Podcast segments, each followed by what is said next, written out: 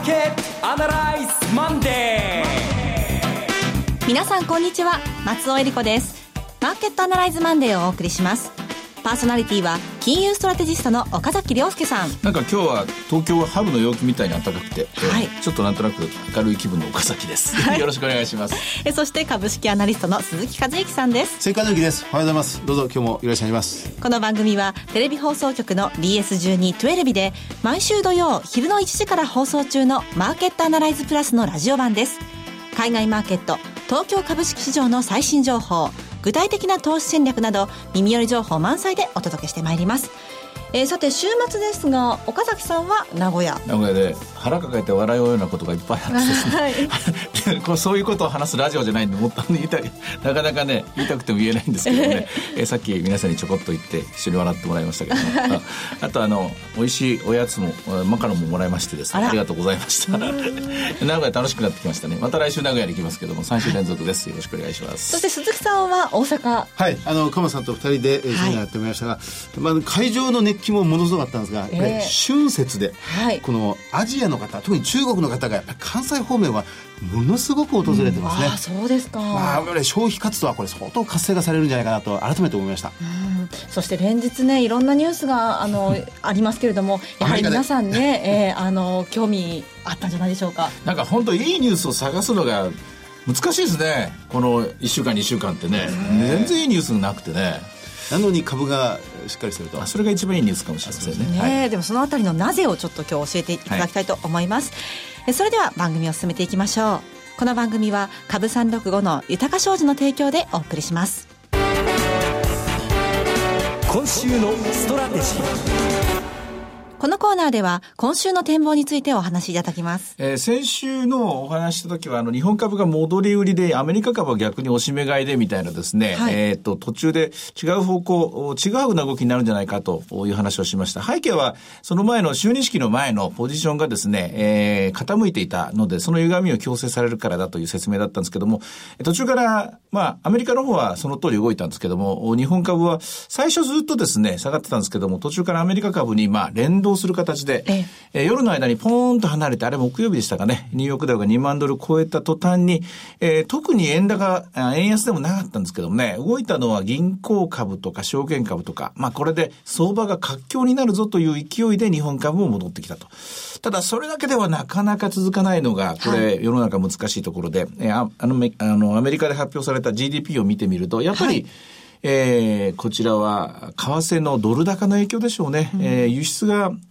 かなり大きく落ちましたね。はい。えー、ですから、どこかでこれはアメリカの、まあ、貿易政策といいますか、為替政策ですね、手を打ってくるんじゃないかと、今みんな誰しも思っている。まあ、実際、為替を見てもらいますとですね、えー、これ、対円だけじゃないんですよ。えー、ユーロでもいろんな通貨でもメキシコペソでさえそうです。はい、えー、ドルがどんどんどんどん弱くなってるんです、今ね。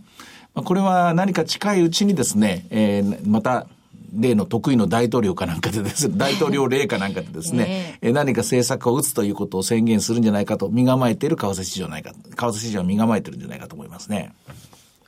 あの、まあ、ポジションの動きも先週大きかった。ニューヨークダウがこう2万ドル乗せたという事実は、やっぱりこれは大きいんでしょうか？ずっと年末から何度も。私は全然大きくないと思います、ね、大きくない。あれは、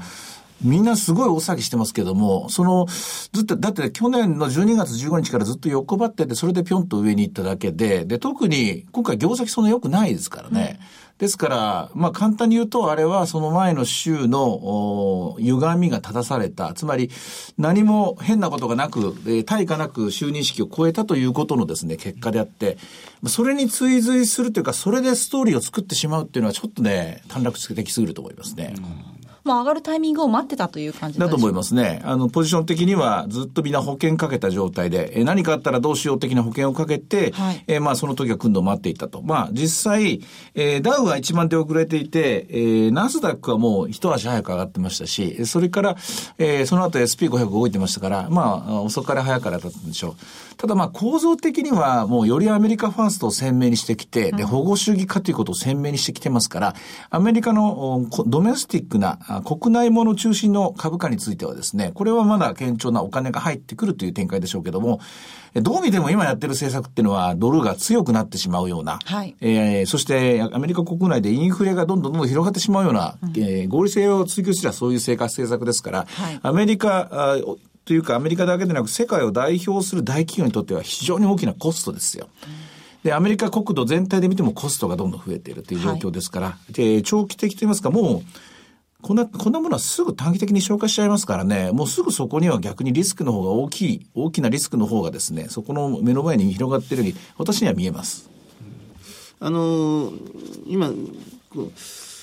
アメリカ第一主義が講じて、この移民政策を完全に今度前面に出してきたっていうのが、えまあまあ一週間を過ぎてってことで、まあ今週がまだアメリカ始まってません。どうなるかわかりませんが、この政治的に、あるいは社会的な不安が相当高まってるっていうことは、全く株価はか、まあ、考慮しないんでしょうかね。いや、それは株式市場の人たちに、まあ、の心に胸を手を当てて聞いてもらいたいところですけどもね、うん、どう思いますかっていうやつですね。いや、それはそれ、これはこれってやつですけど、ただ、あの、アメリカ国内だけでのアンチトランプの問題っていうのが、これ、いよいよ世界的に広がってきました。うん、えー、電話会談をして成功を強調されしてますけれども、例えばフランスのオランド大統領は、はっきりとまあ反対する立場っていうのを表明しましたし、ね、今回のこの移民に対しての措置によって、おそらくヨーロッパの各国首脳はですね、賛成する人、反対する人、分かれて、ついていく人、ついていかない人に分かれていくと思います。まあ、今のところですね、一番大きな鍵握ってるのは、私はメイ首相、イギリスの、はい、えー、テリザ・メイさんだと思うんですけどね、まあ、あの人がどっち側につくのか、トランプ側につくのか、それともアンチトランプにつくのかで、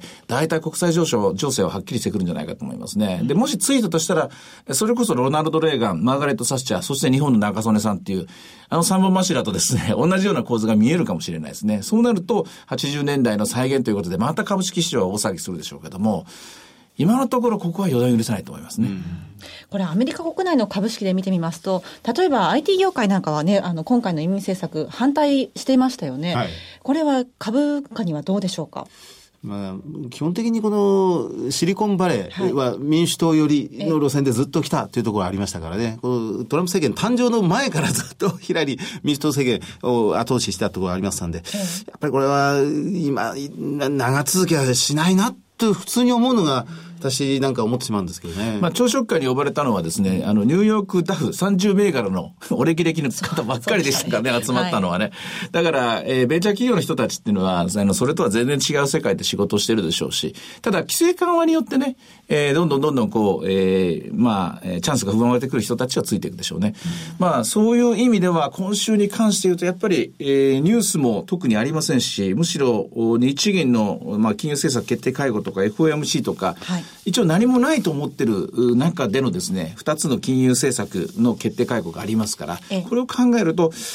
どうでしょうね。やっぱり利益の確定がですね、アメリカにしても日本にしても、やはり生じやすい、どちらかというと売り物勝ちな一週間になるように、そんなふうに思います。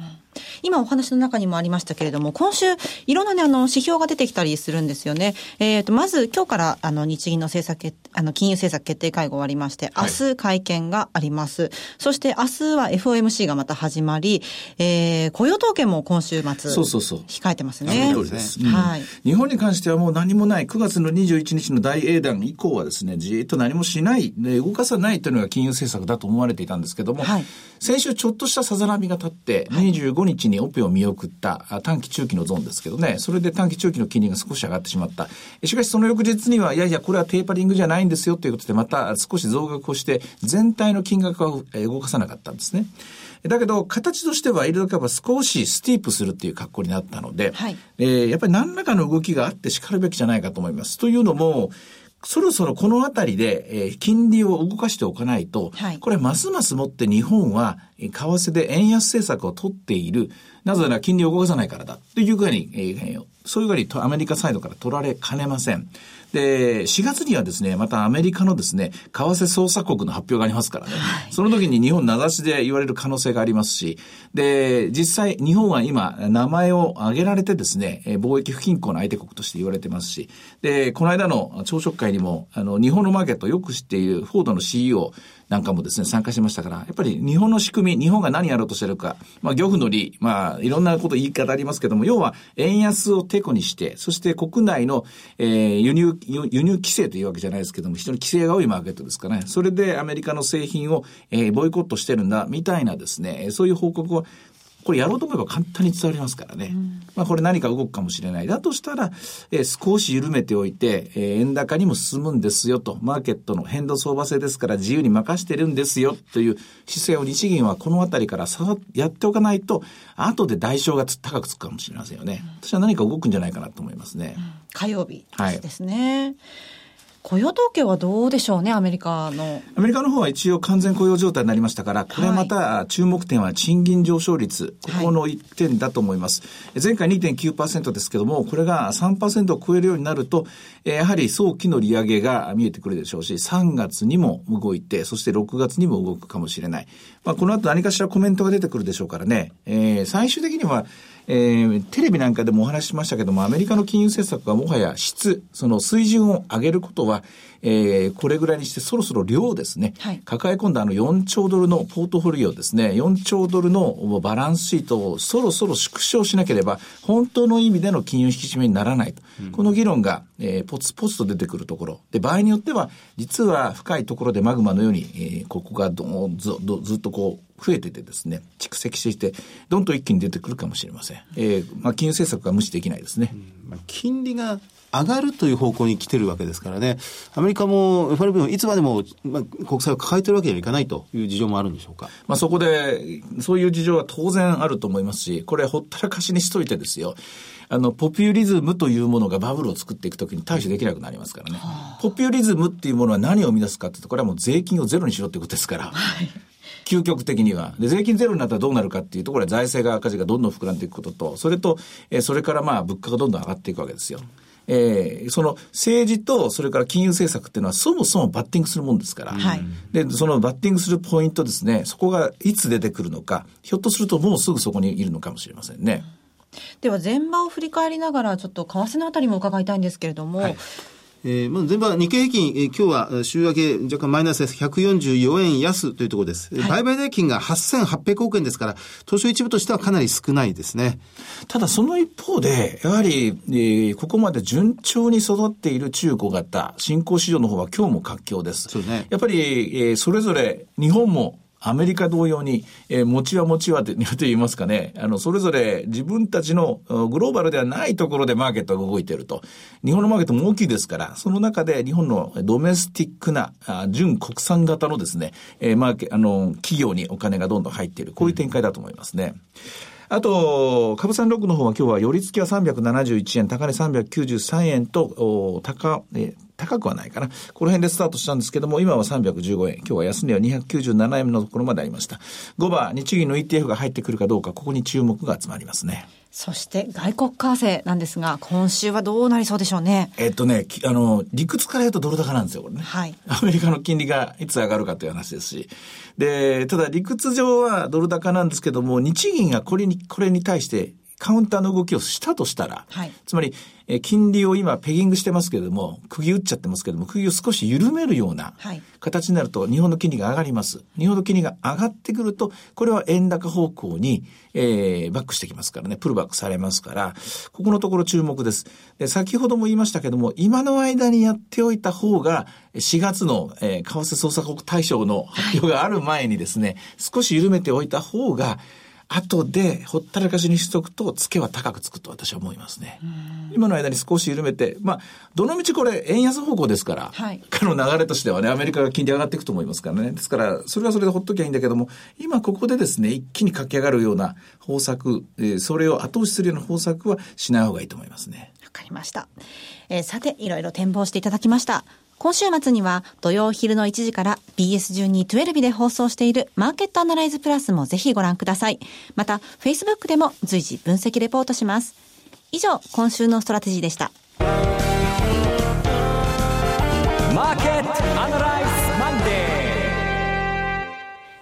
それではここで株365の豊か商事からのセミナー情報をお伝えします。岡崎さん出演のセミナーです。ニューヨークダウ上場記念特別セミナー in 名古屋2月4日土曜日に開催されます。今週末ですね。そうです。はい。えー、12時半会場午後1時開演です。第1部は岡崎さんの株式セミナー新時代の投資戦略。そして第2部も岡崎さんによるニューヨークダウンもついに上場。今注目のクリック株365の魅力とは？という特別講演があります。そして第3部では池水雄一さんによる講演、トランプ政権下のゴールドプラチナがあります。岡崎さん、今週も名古屋ということで、どんな内容になりそうでしょうか、はい、えー、だいぶ良くなってきました。自分で言うのもなんですけどね。あの、最初の方に、あの、方がですね、損したわけじゃないんですけれども、だんだんだんだん見えてきたものが、あの、はっきりしたきたものがありますしね、データも揃ってきて、特にやっぱ今年は、ズバリニューヨークダウンの年ですね。ほう。えー、アメリカのマーケットをどう読むかでもう勝負決まると思うんですよ。日本のマーケットは、あの、長、後で出ますけどもね、長浜さん長浜さんなんかも言ってますけども、わかりやすく言えば、やっと3年かかってですね、消費増税の悪影響が払拭できたというのは、2年半かかったというのが正式、あの、正確なところだと思いますけどね、だいぶ良くなってきましたと。あとはまあ、このまま円安に乗れ、乗ってですね、デフレから脱却する方向に一歩でも二歩でも近づきゃいいんですけども、ただ問題は、えー、本山ですね、アメリカがどう動くかが今年の、まあ、最大の鍵だと思うんですけども、そういう意味ではアメリカに割と軸足を置いて、さらにダウ365っていうのも上場しましたので、はい、これをどう使いこなすか、こちらの方ですね、2月4日は、ちょっといつもよりもそのあたりに時間をたくさん割いてですね、皆さんにお話したいと思います。いや、楽しみですね。え会場は名古屋駅が最寄り駅です。名古屋ダイヤビル3号館、TKP ガーデンシティプレミアム名駅桜通り口ホール 3E です。ご応募は、豊か商事名古屋支店、フリーコール0120-174-365、0120-174-365、受付時間は土日祝日を除く9時から午後7時です。ぜひご参加ください。えなお、会場では取扱い商品の勧誘を行う場合があります。続きまして、毎週土曜日午後1時から放映中の BS1212 マーケットアナライズプラスからのセミナー情報です。次のリアルマーケットアナライズ福岡での開催です。リアルマーケットアナライズ 2017in 福岡2月18日土曜日会場は福岡は天神イムズホールになります。えー、こちらのセミナーはどうでしょうか？これは直感ですけどね。はい。えー、いろんな方が大物が来てくれるんですけどね。意見分かれると思います。えー、かなりはっきり分かれてくると思いますね。この頃になってくると。さあのこう、上がると思う人と下がると思う人と。もう、なんか見えてますけどもね。はい、偽基礎研究所の矢島康秀さんがゲストでお越しいただきますよね。はい、福岡は。はい。矢島さんがどっちにつくか。楽しみですけどね。ねどんなディスカッションになるんでしょうか。はい、えー、こちらのセミナーは BS1212 のマーケットアナライズプラスのホームページよりご応募できます。番組ホームページからリアルマーケットアナライズの応募フォームにご記入いただくか、お電話でご応募ください。電話番号は0120-953-255 0120-953-255通話料無料、自動音声応答サービスにて24時間ご応募を受けたまっております。え締め切りは来週月曜日2月6日の月曜日です。ちょっと皆さん急いでくださいね。はい、福岡の、えー、2月18日、福岡です。ふる、あの、ふるってご応募ください。そしてその次なんですが、東京での開催になります。リアルマーケットアナライズ2017 in Japan。in Japan ということで、2016年度を締めくくる番組最大のセミナーです。えー、今回も最大規模の、ね、セミナーということで、はい、どんな内容でしょうね？これはもっと割れるでしょう。これは、あの、はい。黒瀬、理想銀行の黒瀬光一さん。はい、それからウィザードトリーの渡辺正文さんは、まだおお二人ですが、ゲストでいらっしゃることが決まってます。はい。その他にも。もっともっと呼んでですね、はい、もっともっとはっきり割れる議論になるんじゃないかという気がします、ね、いろんな方面からの見方がね、あの、出てくるんじゃないかと思います。えー、3月11日土曜日、会場は新宿駅西口、そして大江戸線都庁前駅、丸の内線西新宿駅が最寄りです。ベルサール新宿グランドです。BS1212 のマーケットアナライズプラスのホームページよりご応募できます。こちらの応募方法、BS1212 マーケットアナライズを検索していただきまして、番組ホームページからリアルマーケットアナライズの応募フォームにご記入いただくか、お電話でご応募ください。電話番号は0120-975-724。0120-975-724です。通話料無料、自動音声応答サービスにて24時間ご応募を受けたまっております。また、応募はお一人様1回限りでお願いします。個人で複数応募いただいても無効となりますのでご了承ください。締め切りは2月27日月曜日です。そして最後はテレビ番組のお知らせです。いつでも無料の放送局 BS1212 では今日夜8時から水前寺清子主演ありがとう第3シリーズを放送します。東北沢の商店街を舞台に、水前寺清子と山岡久乃が演じる、懐かしくて温かい家族の物語、ホームドラマの傑作をお見逃しなく。ありがとうは、毎週月曜から金曜の夜8時から毎日放送しています。チャンネルの見方がわからない方は、視聴者相談センターへお電話ください。オペレーターが視聴方法をわかりやすくお教えします。フリーダイヤル0120-222-318 0120-222-318 BS1212 視聴者相談センターまで。こ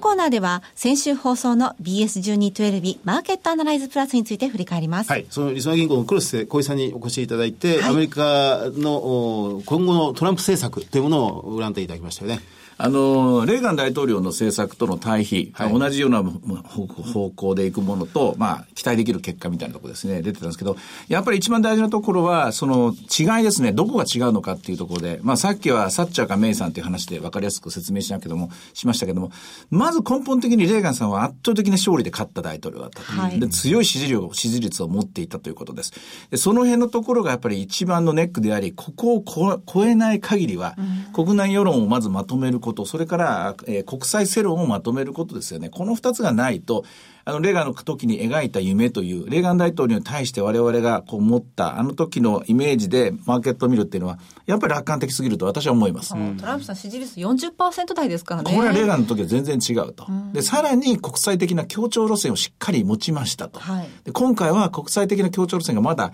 これからですよね。ええ、で、その段階で、レーガンがこうだったからこうだ。確かにそれは頭の中に入れた方がいい。でも、我々が普段こうやって、えー、テレビやラジオやニュースとか、えー、新聞とか見ながら判断するのはむしろそこではないかなと思います。うん、経済指標を見てどうのこうのということも大事ですけども、今の時代っていうのは、ある意味、ちょっとこれまでとは違って政治情勢ですね。こちらの方が非常に重要な鍵を握っている。そんなふうに、私は黒さんの話を聞いて結論として思いました、ね、なるほど。そして、あの、インタビューとして、まあ、先ほども出ました、大生命の、うん、長浜俊弘さんに、日本経済の、まあ、今後の見通しなども伺いました。えー、まあ、明るくなってきてるんですけど、当分しばらくは、足踏み状態が続くんじゃないかというお話でしたね。えー、そうですね。あの、爆発力とか反発力っていうのがまだ見えないんですね。で、見えないんだけれども、ただ、一方で、まあ、円安になりましたので、企業の収益は、おそらく底上げされると思います。これはこれでいい。はい、これはこれでいいんですけども、例えば去年から今年に比べて為替が、まあ、戻ってきたと。やれやれということです。じゃあ、今年から来年にかけてまた円安になるんですかと。その次また円安になるんですかこれ、未知数ですよね。で、あと、またそろそろあの増税の季節が近づいてくると、わけですね。で一方では、プライマリーバランスはボロボロになってしまったという、この状況ですよね。やっぱり日本は日本で、えー、いつまでもこの、えー、ぬるま湯の中に使っているわけにはいかないんでしょう。で、その中で、まあ、どう、まあ、政治が動くことと、動くのかとともに、やっぱり企業の方が動かなきゃいけないでしょうね、これね。人手不足が深刻化してますからね。その中で舵取り、えー、めんどくさいことが多いんですけれども、結論としては、やはりまた個別に戻っていくんじゃないかと思いますね。いやもうどうしたらいいんでしょうっていう質問がね次から次へと湧いてくるんですけれども、えー、今週末のテレビの放送では、はい、あの皆さんからの質問に、はい、岡崎さん鈴木さんにお答えいただくということになっておりますので。ぜひご覧ください、はい、これ大変なんですよ本当に、はい、今から作業始めます。えさてマーケットアナライズマンデーそろそろお別れの時間です。ここまでのお話は岡崎亮介と鈴木和之と。そして松尾恵理子でお送りしましたそれでは今日はこの辺で失礼いたします。さよなら。この番組は株三六五の豊か商事の提供でお送りしました。